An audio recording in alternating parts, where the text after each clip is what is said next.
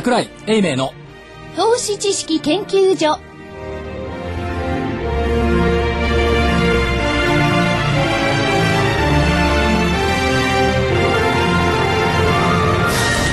皆さんこんにちは。こんにちは。桜井英明の投資知識研究所の時間です。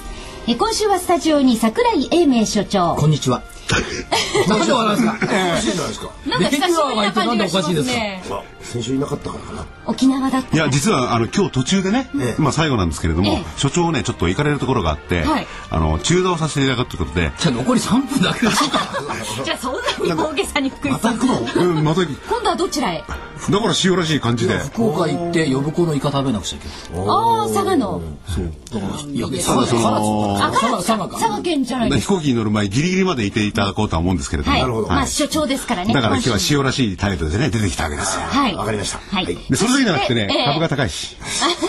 そしてですね、まだ皆さんのご紹介が終わってませんので、日本 IFA 協会副理事長、正木明夫隊長です。はい、こんにちは。よろしくお願いします。よろしくお願いしなんかます。全部立派な肩書きだったんですねローン一応あるんです。偉いんですよ。副理事長ってはいすごい肩書きだったんですねはいそして、福井主任研究員。福井です。はい。そして、新人研究員の加藤真理子でお送りします。さあ、今日の日経平均大引け、41円57銭高の9595円57銭。41円57銭高の9595円57銭続伸です。いいですね。あのしょっちゅうセミナーとかやってるんですけども、はい投資家さんのこう訴える声がね、買っときゃよかったねとかねああ。もう買い場はないのかしらとかね、そういうふうに変化してきた。今までだったらやっぱりその塩漬けどうするべってのがこう多かったんですけどどうもちょっと変わってきたっていったところがありますよね。ただまあ先週見た見通しって今日の段階で上限9615円ぐらいじゃないですかと申し上げたんですが、はい今日瞬間ざらば高値高値が9609円84銭。2時54分ですよ、しかも。危なかったですね。福井さんの笑顔が見えるとこだったけどね。で、まあ、昨日 CME の戻りの高値っていうのは9600円で入ってたんで、ひょっとしたらあるのかなと、ホワイルメには思ってはいたんですけども、でもまあその水準までほぼ来たというところですね。何が大きいんでしょうね。やっぱりお金のジャブ付きでしょうかね。やっぱそれは根底にあるでしょうね。だから、まあ、中国もね、FOMC ぶり下げたし、はいえーアメリカも2014年まで利上げしないって言ってるし、それから先週のね、日銀のギリチョコプレゼント、はい。はい。というのがあって、まあ、お金ダブついてきているということと、為替が反転し始めたというのはやっぱり大きいんでしょうね。今日も80円の飛び台、あ、10銭台かな、といったところですから。まあ、特にだから言うことないですよね。そのまま推移している。だからその今所長がねおっしゃった、えー会話があるのかないのかね、であるいはあー乗り遅れちゃったって言っていいのかしらそういう人たちにはどうすればいいのか、まずそこから聞きたいですよね所長、スピード速すぎますよねですか？早いですね。早いですよね。いいでしょう、早い方が。あ、いい。いやだからそこで捨て去る時には一気ににパッと捨てなきゃいけない。抜き去る時には一気にパッと抜かないとマラソンだったら負けるんですよ。なるほど。いやだからここに来てねギリシャの問題もね片付いてないうちにこう1月の中旬ぐらいから上がってきたわけですよ、はい。乗り遅れた人っていると思うんですよね、それは乗り遅れなのかまだ見る段階なのかをまずちょっとあれですな。聞皆さんきたいですね。視点がですね、はい。非常に近視眼的でですね、どこを基準にものを考えてるんですか、1万円とかいうのを考えてるんですか？はいとりあえずはもうもうわずかですけどね、日経平均株価って3万9000円前後からバーンと下がってきてるんですよ。この20年かけてね。はい。で、何回もいろんなアクシデントにぶち当たりながら7000円は割れない。って言ったところでしょ。はい。じゃあ戻ったっていくら戻ったんですか ?3000 円でしょ、3万円下げて3000円戻った段階で、ななんか言うことがございますか？いやー3 8000円から万ね、8000円からどう戻ったのっていうと、9600円じゃないですか、はい。そうすると1500円とか1600円っていうと20%かっていう感じもしなくはないですよね。たかだか下から見れば。もしもし隊長。はいはい。もしもし。と。たかだか20%じゃありませんか？はい個別株見てくださいよ。主力銘柄見ればまあ20から30ですよ。銀行株なんかもね。他の中古型見たらそ倍とかね。うん。ありますよね。7割とかね、はい。なってるわけです。よ、だから指数あるいは全体相場で物事を見ると、なんだっていうことになるんですけども、先物やる人以外は指数買わないんだから、はいはい。個別でやっぱり見なきゃいけないでしょ、だから倍になったからそれで何よっていうことで、これやっぱり大きな構造転換でに向かってきているっていうことじゃないんですか。明らかに相場の潮目変わってる、あの所長のコメントの中にニューヨークのあの輸送株指数あったじゃないですか。あります。はい。あれが上がってきたら、はいえーニューヨークダウと連動すると非常に大きなうねりになってくると。ニューヨーク見てみるとやっぱりニューヨークも同じように小型株ですとか、はい。あのヘルスケアですとか、そういうところがね結構うまい具合にこうラリーしてるんですよ。こね。のね、今隊長のご指摘のですね、はい。ニューヨークダウ輸送株指数、これがね、昨日も一昨日も落ちてたんですよ、はい。で昨日のメルマガでダウ輸送株指数の連日の下落が少し気にかかるって書いてあるんですよ、珍しく。じゃあ昨日の日経の夕刊ニューヨーク電でね、ウォール街ラウンドアップっていうところなんですけど、ね。はい。ダウ輸送株が送るサインだ、全く同じことを考えるやつが日経にもいた。で彼とあのあの一緒にタバコ吸った場所もあるんですけどもそれ それは別に言ったわけではないですが、はい。やっぱ目つけるところは同じだっていうことですよね。だから逆も言えてニューヨークダウが下げててもダウ輸送株指数が上がっていればそんなに大きな下げはないよっていうふうに見ることもできる。で今はナスダックが安いし、はいそれから、えっ、と、輸輸送株指数が安いから、ニューヨークはちょっと揉み合ってるんで、でそれにもめげずに東京が昨日も今日も午後から強いっていうことは、はいこれ欧米マネーじゃなくてやっぱりアジアマネーも多少入ってきてる、午後からでしょいつも。そうですね。そこを見た方がいいんじゃないかと思いますよね。それからもう一つ言えば後で言うと思ってましたけども、えー200日の移動平均線、もう間もなく上向いてくる。はい。で確かに騰落レシオ140ポイント台まで入ってきて過熱感はあるんですけども、200日が上に向いたらやっぱり3ヶ月から6ヶ月は相場続く。もうちょいのところ、それから200日の乖離今6%台ですよ。結構過熱感ですよ。ですよね。で4%上の9400円台を一気に抜いてきてる、はい。でこれ壁抜けたじゃないですか、はい。そうすると今度は10%までいきゃ加速する、で10%いくらっていうと9900円水準です。これを抜けちゃったら加速するっていうこと？加速します。個別株も200日10%抜けてから加速します。なるほど。うんうんうん。ということはやっぱり買いそびれちゃったっていうふうな感覚っていうのはやっぱり生きるってことですか？うん、買いそびれちゃったっていう感覚っていうかでもね市場関係者も悪くって、えー、と11月25日に8160円日経平均つけました、はい。そこから多くの市場関係者はねずーっと見送り見送りって言い続けてるわけですよ、はい。それがね先週今週になったらいや買いです。ふざけるな。ここまでねここまで1500円見逃しててねここになっていきなり買いってそれ失礼だろうと思わず言いたいんですけどね、まああの直接の引き金を引いたのが日銀のね、はい。発表でありそしてその後のギリシャのね諸問題がとりあえずは片付いたってこともあるんでしょうけどね。そうするとこの2週間、1週間の動きですよね。そうです、だから見通しとしてまあまあ昨年末ぐらいから結構通期は行ってきたんですけども、8160円割れないって言ってきたじゃないですか。はい。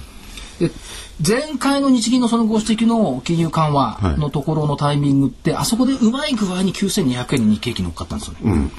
で9200円っていうのはりあの東日本大震災以降ずっと下げる過程で揉んでたのが9500円それから9200円、はい為替の介入も9200円というのを目処で1回やったっていうことを考えると、9200円の水準に戻したかった日銀の意思っていうのはひょっとしてあるかもしれない。おお。なるほど。ということは今度逆に考えたら9200円を割り込む可能性は薄くなってきた。なるほど。うん。むしろ200日線のテンパー上の9900円を超えて、はい。そこから加速するというふうに見た方がいいんじゃないかと思います、あとね政治を見ていると、総理大臣。はい。はい。去年の暮れぐらいからねほとんど夜食はしてなかったそうですね。先週になってから、はい。キャピトル東京の睡蓮に入り浸り。ああ、はい。はい。だからちょっとは余裕が出てきたのと、表面上で見てるとなんか消費税がうんたらかんたらとか言ってますけども、ちょっと余裕出てきたのという気がします。昨日六本木で焼き鳥食べてました、はいはい。詳しいでしょ。詳しい2です時間ぐらいね。食べて日経にあ新聞に大体こう首相のこれはね動向でチェックしないといけない。っていうところですよね。まあ余裕はないとは思うんですけどね。いろいろな問題がいっぱいあるしで これからも大きな問題が出てくるし。あとあの塊にはとてもいいニュースが。はい何でしょう。先週はバロンズ紙に載ってたんですよ。はい。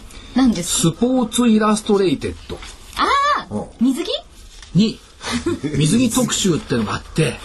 そこに行きますか？そう。はい。で水着別にアノマリ私は関係ないんです。ちょちょちょちょ。はい。スポーツイラストレイテッドの水着特集号のはいアメリカ人モデルが採用された年の S&P500 の平均リターンは14.3%。もう高いですね。高いでしょ、はい。で米国人以外が採用された年のリターンは10.8%明らかに米国人モデルが採用された方がいい。いいってことですね。今年は米国人モデルが採用されました。じゃあいいんだ。だから、はい。いこれはあのーフットボールのアノマリよりもいいかもしれない。確率が高いかもしれない。そうですね。だからこの番組のいずれ水着特集でもやらなきゃいけないしでも、それで下がったらなんか立場ないじゃないですか。確かにいや別に片前さん来てくれたらいいんじゃないかいや、だって私にって言う言うじゃ、言ったじゃないですか。振りましたからだ。からやっぱりあの、はいアメリカのマーケットを水着ね、気にする部分はあるんでしょうね。福井さん二人で来ますか？水着ですか？いや いいですね。あまり想像したくないような気がするんですいやでもアメリカは水着まあ水着は水着で別なのがねやっぱりね個人消費が7割をね占めているので。そういう意味ではね小さなものでも動くとでかいんですよね。あでもね、あの、今度、まあ、この4人も含めてね、はい。水着ですか？違う違う違う違う。違いますよやめましょうそれ。3月の9日10日に東京証券取引所の IR フェスタに行くじゃないですか。はい。で、正木さんとかとまりアナウンサー何やんだっけ？えっと展示ブースツアーですはい。展示ブースツアーでそこ相談コーナーそこ行くとたくさんなんかいろんなグッズくれるの？いやわかんないですけど用意されてればもらえると思いますけどね、なるほど。皆さんと一緒に。で、私、私はほん本当のお仕事しなきゃいけない、ええで、私がやるのが、東証に命じられて、はい。あの広告とか見ていたやつわかる金融大喜利っていうのが出るんですよ。はい。その金融大喜利の司会をやることになってえ、9日10日2回ずつ。で、はい。着物って正月用の着物しか持ってないわけですよ。ええ。はい。で困り果てて、はい。はい。どうしようかと思って、前ここの番組来ていただいた人日本和装日本和装。はい。皆さんははい。はい。日本和装さんに相談したら、はい。冷たくね、はい。当社はレンタルはしておりませんって来たんですよ。はい。レンタルはね。はい。そう、レンタルはしておりません。そりゃそうですよね。そりゃそうですよ。合うやつ見つけて売ってるところで,、はい。でどうしようかなと思ったら PS で入ってて、ただし当社の CM で使ったやつがございます。ちなみに身長170センチだったら使えます。ぴったりだったんですよ。よかったですね。そう貸してくれるって日本和装あら、よかったですね。ということは所長の着物姿が見れるそう。ただ問題はね、着られないのよ。着せてはいただけないんですか？悪いでしょ。だって借りた上に着るって。だからで借りるのよ。あ、そっか。でも多いですよね。そう。帯だったら結べますよあ、じゃあ、正木さんいるからいいよ大丈夫ですへっこみ結べますじゃあ、リスナーの方、あの、東証 IR フェスタにおいでください。まあ別に桜井さんの着物姿をお楽しみに。後ろでどうでもいいからグッと結んでおけばいいんですから最後は。その通りですよ。でぜひいらっしゃっていただければね。はい。そうそう。だから、どういうわけか、はい。どうせ福井さんも来るんでしょ？え？まああの僕が暇でしたら。ええ多分来ると思うんですよ。いつも行かされてんだ。だからい移動投資知識研究所になるかもしれない。あ、それもいいですね。でこういうね今日はあの日経平均も高いですしね、はい。で所長がやった通りの動きになってきてる、はい。ではい。今年の、あ、い。いですか、復習しますよ。そうですね、はい。今年の日本経済新聞の一面トップの見出し、塊覚えてる？開かれる地。でしたっけ？うん、開かれる地。地。あと C。C。4つでしたっけ？コミュニティだとかね、あった。まあ、要するに地の時代っていうのが今年のテーマだろうというふうに日経の元旦は言っていた。はい。で、この間取材にたまたま行った社長さんとお話をしてたら、あ、この人どう考えてもその開かれる地のトップランナーだなと。どうしても今年ね、クラウド元年だと思ってる。去年じゃなくて今年はクラウド元年だっていうふうに思ってるんですけど、そういう質問を社長にしたら、そうです、今年がクラウド元年だ。おっしゃられた。はい。そういうおっしゃった社長がおられたんで、番組来てくださいって言われて、で、今日来ていただいた。はい。それでは本日のゲストをご紹介させていただきます。ガイアホールディングス株式会社代表取締役の郡山隆さんです。よろしくお願いいたしまよろしくお願いす。します社長、こんにちは。社長、お名前がですね、はい郡山龍。素敵ですよこれね。芸名じゃないですよね。ね違います。本名です。本名なんですよ。かっこいいんですよかっ。こいいですよね、で、えーで実物もかっこいいんですよそう。ラジオだから残念ながら。ねえ。そう、背も高くて。はいはい。赤くなってる。御社のまず概要って一体じゃあ、と地の時代のトップランは地の時代のトップランナーでいいんですけど、どういうお仕事をなさってるんでしょうか？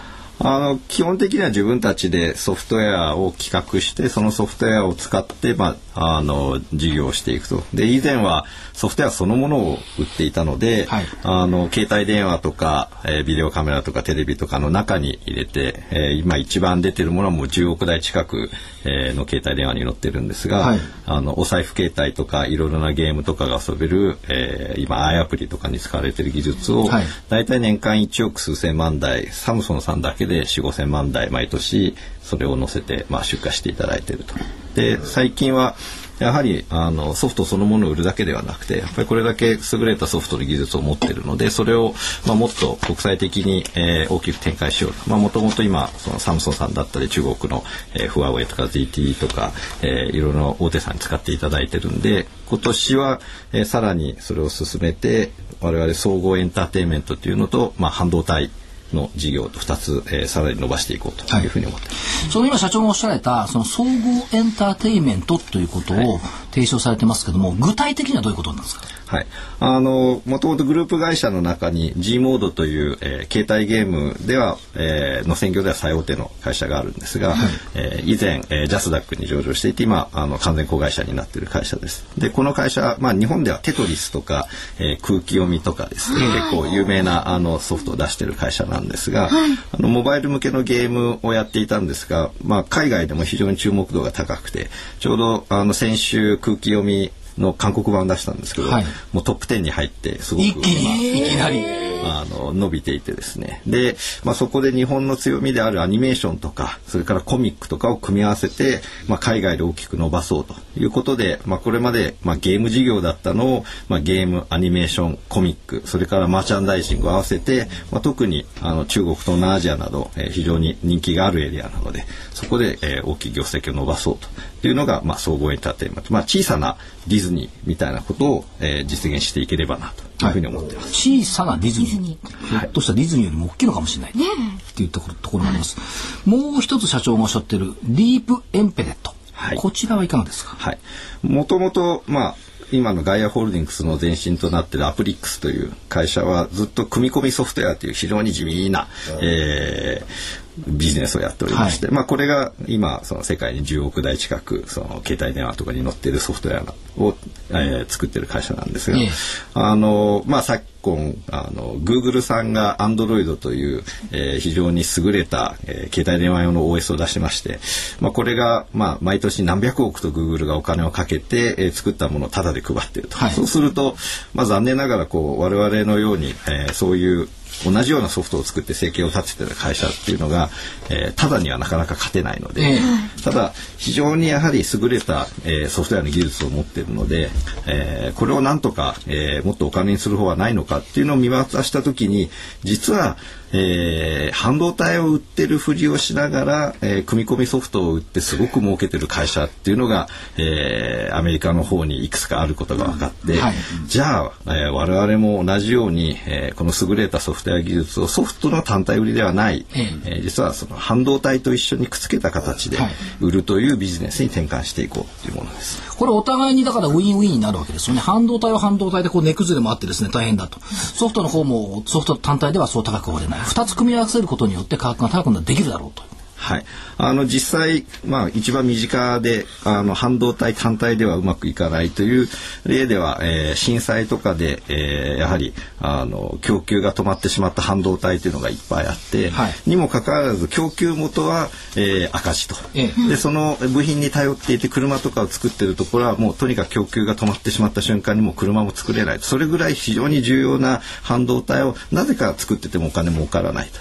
で実は海外を見ると、えー、クアルコムとか NVIDIA という実はものすごく儲かってる半導体メーカーがいて、はい、でも彼ら実は工場を持ってないと、よく見ると実は事業を始めたのも半導体ではなくて、えー、例えばクアルコムですと、まあ、皆さんあの携帯電話に必ずクアルコムって書いてありますけど、うん、実はその CDMA の通信という方式を開発してそのパテントをライセンスするっていうのがでやってたんですね、はい、ところがやっぱりパテントだけ売りに行くとなかなかお客さん使ってくれないので結局自分たちで IC を作ってでそれを売りに行ったと。で今、えー、彼らが、まあ、売ってる IC っていうのは本当に、えー、チップがすごく小さいので本当に23ドルぐらいで作れるものを2 3 0ドルで売ってる、はい、10倍ですよ10倍。で NVIDIA は5ドルぐらいで作れるものを50ドルとか100ドルで売ってるというじゃあなんでなんだろうっていうとやっぱり半導体とソフトとセットで提供していて、片っぽだけでは絶対動かない使えないと。なのであこれは組み合わせれば、えー、すごく価値がついて、でかつ昔に比べて今半導体っていうのはもう中国の工場とかで、えー、製造してもらえるので自分で工場を建てなくていいので実は投資額がものすごく少なくて進んじゃう小さい投資額でものすごく大きいリターンがあるというのでそっちの方に出てってます。はい社長がおっしゃってるのは、社長の今、今の目標はですね、世の中のすべてのものをインターネットにつなげちゃおうっておっしゃってますよね。はい。これ、例えばその IC チップをいろんなものに組み込んでいったその先にはどんな世界が広がるんですか？はい。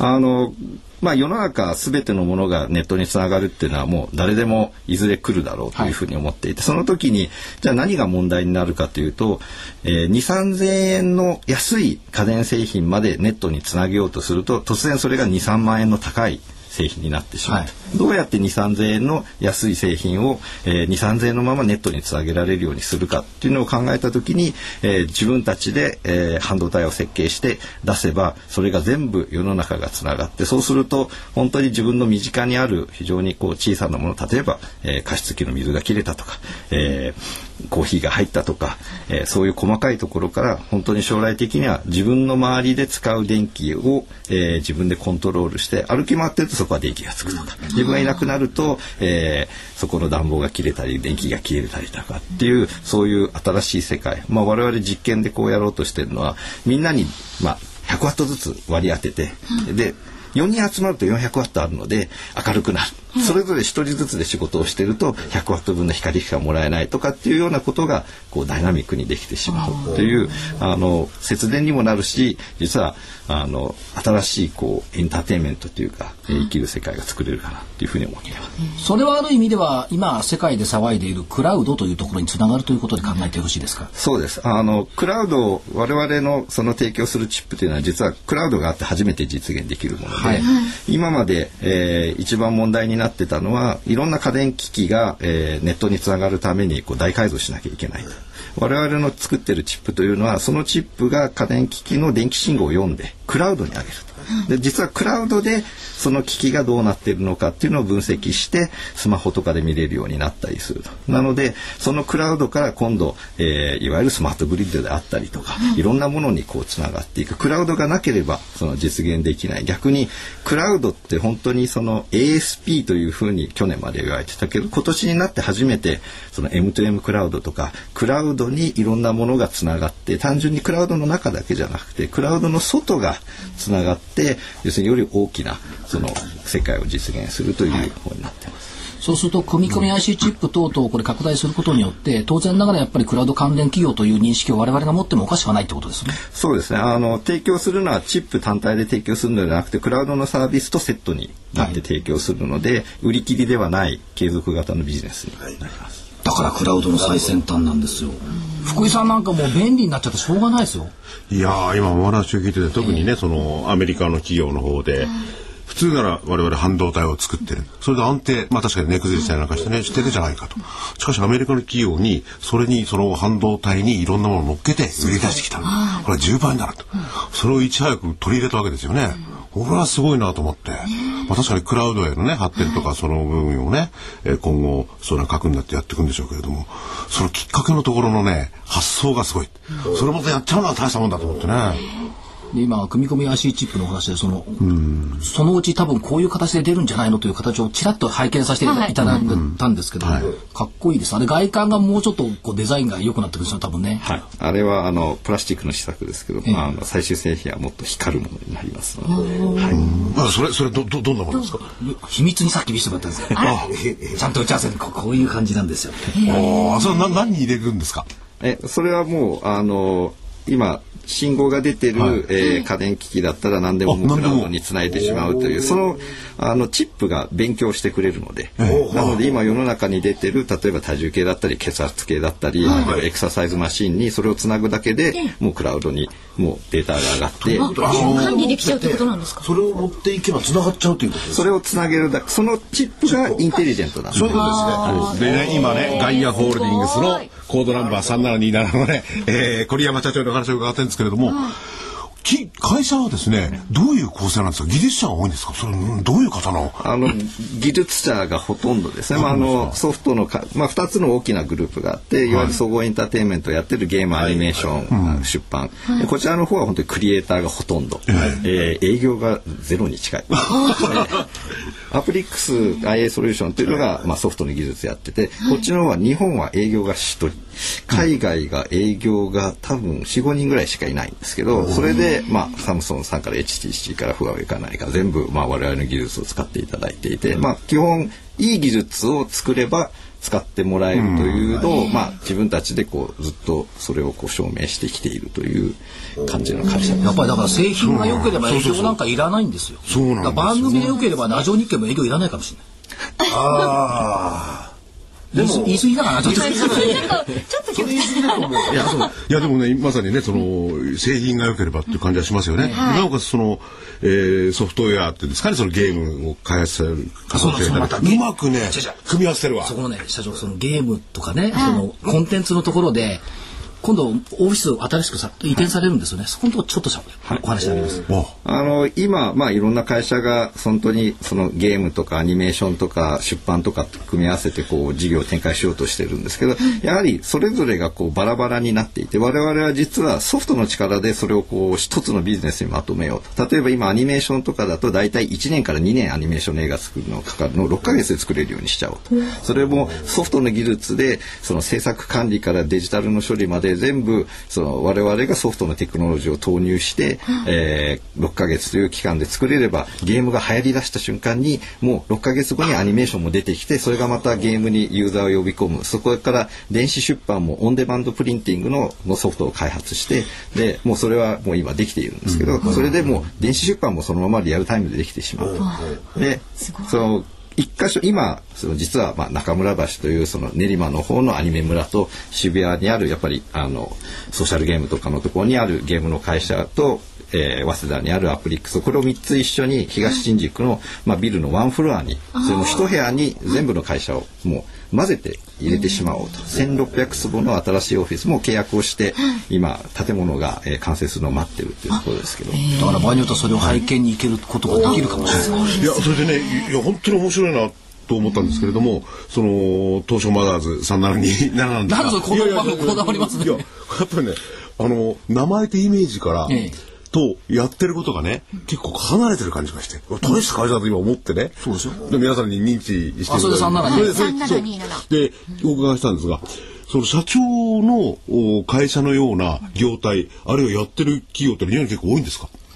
あの、もともとソフトウェアをやってる会社がすごくうん多多くて、いですよね。ソフトのビジネス、まあ、多分投資家の皆さんも、要するに、あ、一時期マイクロソフトとかがこう大きく伸びていて、これがソフトだって言っていたらなかなか次に続く会社が出てこなかったって。やはりお金にする方法がすごく難しいので、なので同じようにソフトを作ってる会社はいっぱいあるんだけど、その、それをお金にどう変えていくか。例えば Google も、実はその検索エンジンというすごいソフトを作って、それを広告ビジネスというそのソフトの技術を使ってその広告ビジネスをやって彼らはこうすごく大きくなったと。やっぱり日本でもとにかくソフトの技術がっていうのはこれはもう世界中でやっぱりその一番競争力のあるものなので、これをどうお金にするかっていうところがまあキーで。我々はまあそういう意味で言うと今までもあの CD の実はマスタリング装置を作ったりそれからその携帯電話で使う技術っていうのはやはりお金にする方法をうまくその時代にマッチする形で見つけてきたからまあここまで来れたかなというふうに思ってます。その意味では社長がまたかっこいいことをおっしゃるんですよ。はい。頭の中で考えたソフトウェアを全て作りたい。すごい。そんなのかっこいいんですよ。私なんか浮かばないですもん。これはね、はい宿命じゃなくて、 destiny だ。運命だ。ああ。同じような言葉を今朝聞いたスティーブン・スピルバーグ監督イメージで置いたものを映画にしなきゃならないそうに今朝おっしゃってましたよ運命だとは言ってないでしょ。運命にいや自分のそれは自分が果たさなきゃいけないものなんだっていう使命っていう感じだったかななるほど。えということで非常にこう興味深い会社の社長さんに来てもらいます。最後に社長、今非常に経営が面白い。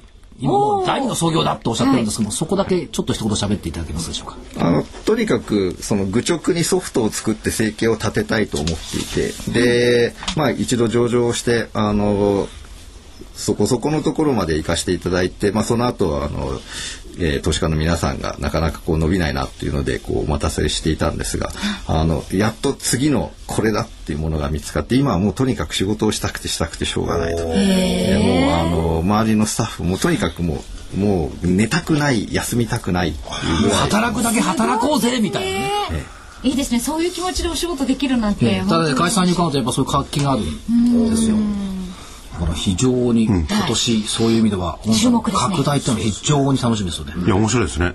本当に。でかっこいい社長はオンデマンドでもすぐ見れますからね。ラそうなんですジオ日経が。あれは音もう写真です。まだ画像は出ないの？まあ写真はあの、はい。夜ぐらいにな加ると藤さんがね出てくる加藤さんにかかってるね、はい。はい。あの今後のますますのご活躍をお祈りします、今日はありがとうございました、ありがとうございました。えガイアホールディングス株式会社代表取締役の郡山隆さんでした。ありがとうございました。じゃあここでお知らせちょっといきます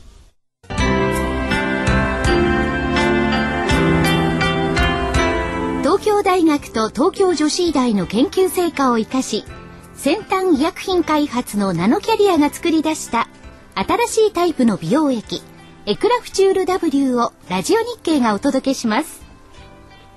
あなたのお肌を潤いあふれる透明な素肌に。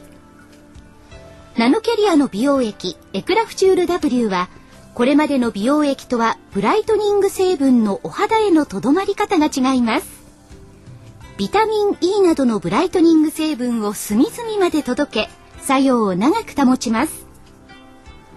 溶け込む実感、透き通るお肌、広がる潤いをあなたに。無着色、無香料、アルコールフリーのエクラフチュール W はお使いになる機会を選びません。エクラフチュール W のお値段は1本13,650円。送料代引き手数料は700円です。お求めは電話03-3583-8300 03-3583-8300ラジオ日経事業部まで。なお、8日間以内の未開封商品のご返品には応じます。返品費用はお客様のご負担とさせていただきます。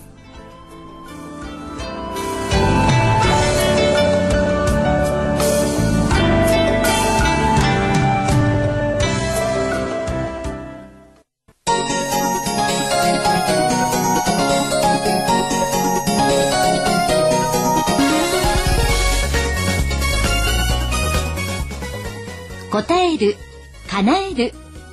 お客様の期待に応え、お客様の夢を叶える証券会社。風賀証券がお届けする、ハロー風賀証券のコーナーです。風賀証券市場調査部長シニアアナリストの田部井義彦さんです。田部井さん。もしもし。もしもし、今あ日はお電話でね、はい登場していただきます。はい、そうです。はい。田部井さん、今日はどんなお話になりますか？はい。今日はですね、あの、桜井さんとかゴルフをよくやられるかと思うんですけれども、はい。最近地球の、地球と格闘とかいうのは言ってますか？桜井さん。毎週行ってますよ。あ、毎週言ってますはい。か、この間あのー ええ。ゴルフ会社さんの社長取材昨日一昨日かなパシフィックゴルフ行ってきましたよ。あ、そうですか。ゴルフは楽しくなくちゃいけないってゴルフ会社の社長さんが言ってました。ああ、そうですね。そのゴルフを楽しくさせるのは、やっぱりその、スコアが良くないと楽しくなくなってしまうかと思いますので。そうですね。当然でしょう。え えそう、当然ですよね。はい。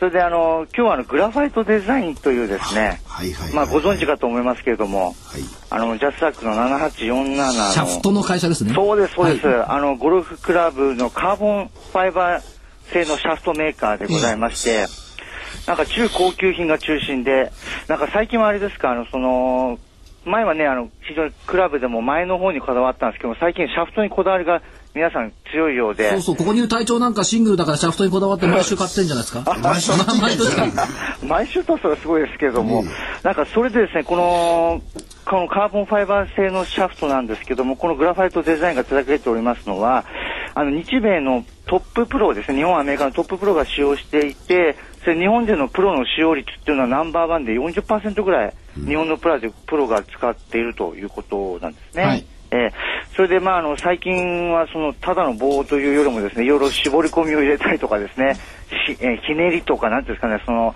しなり方とかいろいろあるみたいでですね。難しいんですよねええなんか、もう、付加価値が高いんですよそう、付加価値があの、あの棒の中に何が入ってんだろうって思うやらない人にはわからないこれは そうですね。はい。そうですね、なんかそれで、業績の方も非常に今好調になってきていてですね、このツアー、ツアー AD シリーズという製品を出して、それがなんか DI、DJ というモデル変化からですね、今今度新製品で BB というのが出して、それが非常に今好調に推移しているというところです。それで、2012年の2月、この2月がですね、決算を占めるんですけれども、まあ、あの、第3四半期までで営業利益41%増えるということで、増えてきておりまして、まあ、進捗率の方もですね、ほぼ計画ちょっとこう上回るようなペースで来ていると。いうような状態にあります。それで、あの、今日、明日がちょうど権利付きの最終日となってですね、まあ、おそらく今期は上場10周年ということで、まだ配当してないんですけども、いろいろ副配も含めてですね、なんかこう会社側も動きが出てくるのかなというところもあってですね、ちょっとこう注目していっていいんじゃないのかなと思うんですね。なるほど。田部さんにしては珍しくゴルフ関連が来ましたね。なんかあの、タイガー・ウッズもこう使っていたりとか、あとはその最近の女子プロですね、もう多く使われていてですね、それであの、非常に知名度が向上してきており、まあ、したことによってですね、今までは OEM 供給していて、なんかどこの会社のメーカーだかわかんないんだけれども、あのー、このグラファイトデザインのカーボンファイバーシャフトを使っていたんですけども、それがですね、今そのシャフトのところにもグラファイトデザインのものだっていうのが分かるようなものをですね、わざとこう入れてですね、あの、ヨネックスさんとか、まあ、石川遼プロなんか使ってるんですけども、まあそういったところをわざと入れることによって一般消費者に売れてくるということで、OEM 供給からですね、カスタム採用が非常に増えてきているということなんですね。じゃあ、正木さん、あれですね、二人であの会社訪問して試出してみないと。ぜひ行きたいですね。ええ、実はもう僕あのドライバーはこれなんですよ。シャフトは。あ、そうなんですか？はい。お金が出てる。じゃあこれはあれですね、カスタム、自分で後から付け替えたということなんですか、ね、そうです、そうです。あ、そうですか。はい。なんかそれが今、もうメーカーによってですね、もうわざとその名前が入っているカスタム採用というのは8%から21%ぐらい比率が上がってきておりましてですね、うん、おそらく今後、えー、どんどんこのカスタム採用が増えてくるかなと、多分 OEM 供給するよりも利益率が高いので、まああの非常にいい形になってくるかな。それでアメリカの方でもですね、徐々にこう知名度が上がってきていてですね、まああの来期はですね、このアメリカでの活躍なんかも期待していいんじゃないのかなというふうに思いますですね。たまたま確か来週 PGM の社長さんこちら来ていただく予定だったあそうですね。だからあの聞いてみましょうか、ね。ねね、来週は食べさお見えですかこっちに？来週はですねまた電話かな？ごめんなさいまたちょっと私来週はちょっと出られないかもしれない。わかりました。ごめんなさいですね、えあとまだ時間ありますか？もう一つもう、はい、あれですかね。軽くどうぞ軽くですか、はい、もう一つね、同じカーボンでもですね、えー、5301の東海カーボンですね。もう月曜日から賑わってますね。あそうですね、あのー、これ、製品値上げが通っておりまして、今、新興国で電炉、いわゆる鉄鋼のですね電炉の、あのー、生産が非常に活発になっておりまして、あの国営電極がどんどんどんどん出ていっております。そして、あの製品値上げもしておりましてですね、あの国内で10%程度値上げして、海外では約20%ぐらい値上げしてるんですね。これがどんどん浸透していて、あの業績にどんどんどんどん入ってきてるということですから、まあ、こちらの方も同じカーボンでも面白いかなと。5301ですね。えー、5301、東海カーボンですね。まあ各社結構レーティング上げてきてますよね。そうですね。はい、今朝高速も上げてたかな？あ今日もなんかそういった動きがあったんですか、はい、他の会社。あ、そうですか。はい。でも、田部さんのね、あのーはい、注目の銘柄っていうのいろいろなところが出てくるようになりましたよね。あそうですか。面白くなってきましたね。またいいですよ。金本とか夢新とか出してもらって。もうあれはもうすごいですね。もうどんどんどんどんどんどん。ね、すごいですよね。ねはい。まあ、引き続き東芝機械とか日大とかも注目して見ておりますけれども。はい。はい。ありがとうございました。どうもありがとうございました。失礼します。失礼します。それでは、風賀証券からセミナーを3つご紹介します。まずは3月3日土曜日午前10時半からお昼の正午、えー、桜井英明の株式投資論が行われます。会場は武蔵小山のアーバンステイウィークリーホール2階会議室。こちらはお問い合わせは風賀証券の本店営業部にお願いいたします。そして3月16日金曜日午後3時半から5時まで当面の市況見通し食べアナリストのセミナーがあります。こちらの会場は三鷹フィナンシャルセンター。そして同じく三鷹フィナンシャルセンターで3月24日土曜日午後1時から2時半まで桜井英明の株式投資論が行われます。こちらの2本は三鷹フィナンシャルセンターにお問い合わせをお願いいたします。詳しくは風賀証券のホームページをご覧ください。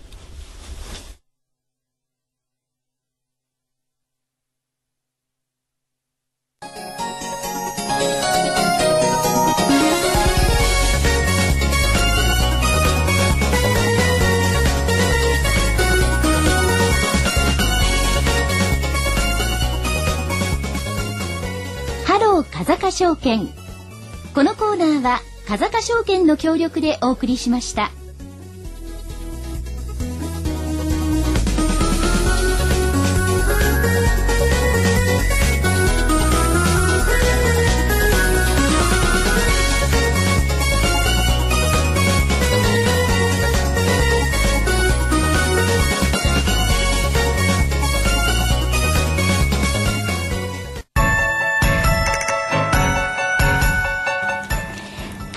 季節を迎えました。花粉症の方にとっては憂鬱な季節ですよね。この憂鬱な季節を乗り切るための花粉対策商品ポレノンをご紹介しましょう。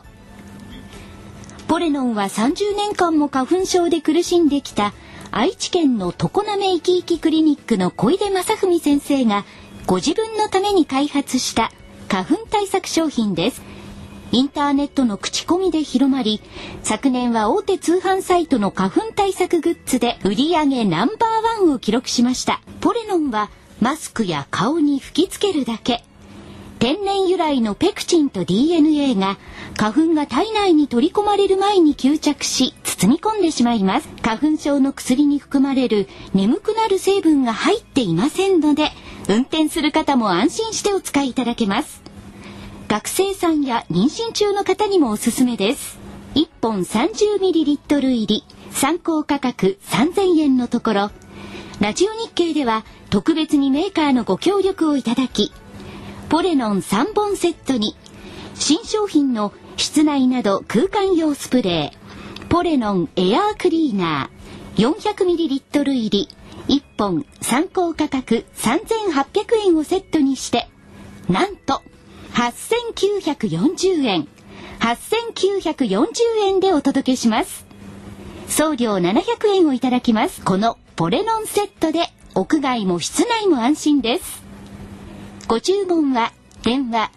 03-3583-8300ラジオ日経事業部までどうぞ。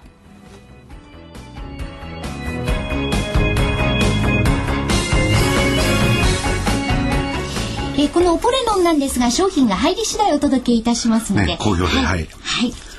えー、それでですね、えー、所長がそろそろ、えー、来週の、ね、お出かけの時間なんで、スケジュール、はい。えー、明日は国内1月企業サービス価格、はい、からアメリカ新築住宅販売。私は福岡でセミナー。はい。あ、入ってますね。週末東京マラソン。G20 財務省中央銀行総裁会議。これメキシコですね。はい、月曜日。これはちょっと代償が日経平均ボラティリティインデックス先物上場。うん、アメリカ1月集合住宅販売。うん、火曜日、アメリカ耐久財受注。それからケースシガンの住宅価格指数。はい、消費者信頼価指数も出てきますね。うん29日水曜日1月鉱工業生産これ国内、はい、アメリカの10、12月期の GDP 改定値それから、まあ、あまり誰も言わないベージュブック、はい、1日もう3月弥生ですよ、はい、えー、12月期の法人企業統計。アメリカ ISM 製造業景況監視数。こいつが一番ポイントですかね、はい、とは EU の首脳会議ユーロ圏1月の失業率中国製造業 PMI、うん、2日金曜日1月失業率。全国消費者物価イラン議会選挙3月3日花祭り。ということで、はい、えー、先週の見通しは下限が8972円、はい、えー、上限9615円で9609円。ギリギリのところで、はい、上の方でギリギリで、はい、収まりました、はい。えー、来週の見通し下限9200円。昨年の下落基調においての節目の一つ。9500、9200の節目の一つが9200円。ということで、これひょっとすると今年も9200円割らないんじゃないのというぐらいの感じがします。はい、えー、上限9947円。うん、もう一声あと53円。これがね、200日移動平均の10%上に乖離した水準。これを来週抜けてくると、再来週の S q に向けて強まる、だろうと。いやすごいですね。本当一万円だ。つい2週間ぐらい前に「はあ9千ですね」そうそうですよ。しみじみ私言っちゃいましたもん。声が思わず、えーはい、耳に望んできますね聞こえてきますけども、はい、これねだけど7週連続陽線でしょ週足、日経金。今週です、ね、で騰落でしょ141ということですが、まあ、200日は向いてくればこれを打ち消せるほどの強さに多分なってくるだろう。というふうに考えて。おります、はい、だからあれですねあのなんですか出遅れたって人も200日を見てからでも遅くないですよね。遅くないですよ。ね。200日の10%乗ってから入ってもいいです、うん。うん、まあ、ここまで見とったって構わない、その方がより安心安心ってことはないけど、まあ、なるほどなと納得して相場に入れるかもしれない、いいそうだな。そうですね。で所長そろそろお時間です。はい。じゃあ、あの、呼子のイカを食べに、すみません。羽田からじゃあ気をつけて。気をつけていってくださいきなりここで嫌いちゃ困りますからね。そうですね。はいはい。じゃあ気をつけてください。DVD の宣伝もよろしくお願いしますはい。あ、DVD ね。はい。大丈夫です。はいいってらっしゃいはい、いってらっしゃい。じゃあ DVD のちょっと宣伝に行かさせていただきましょう。はい。桜井英明の投資知識研究所 DVD2 月号本日発売でございます。そそうなんですよはい。はいあなたの投資が大きく変わる。事前に相場の転換点をつかめば、相場は驚くほど簡単になる。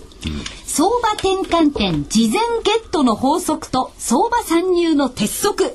すごいですね。長いですよ。長いですね。チャート、ファンダメンタルズだけではわからない、桜井英明が突き止めた、これなら簡単、相場先読み。本日発売です。2月23日、本日発売です。DVD 内容が1時間ほどで、えー価格の方が8400円。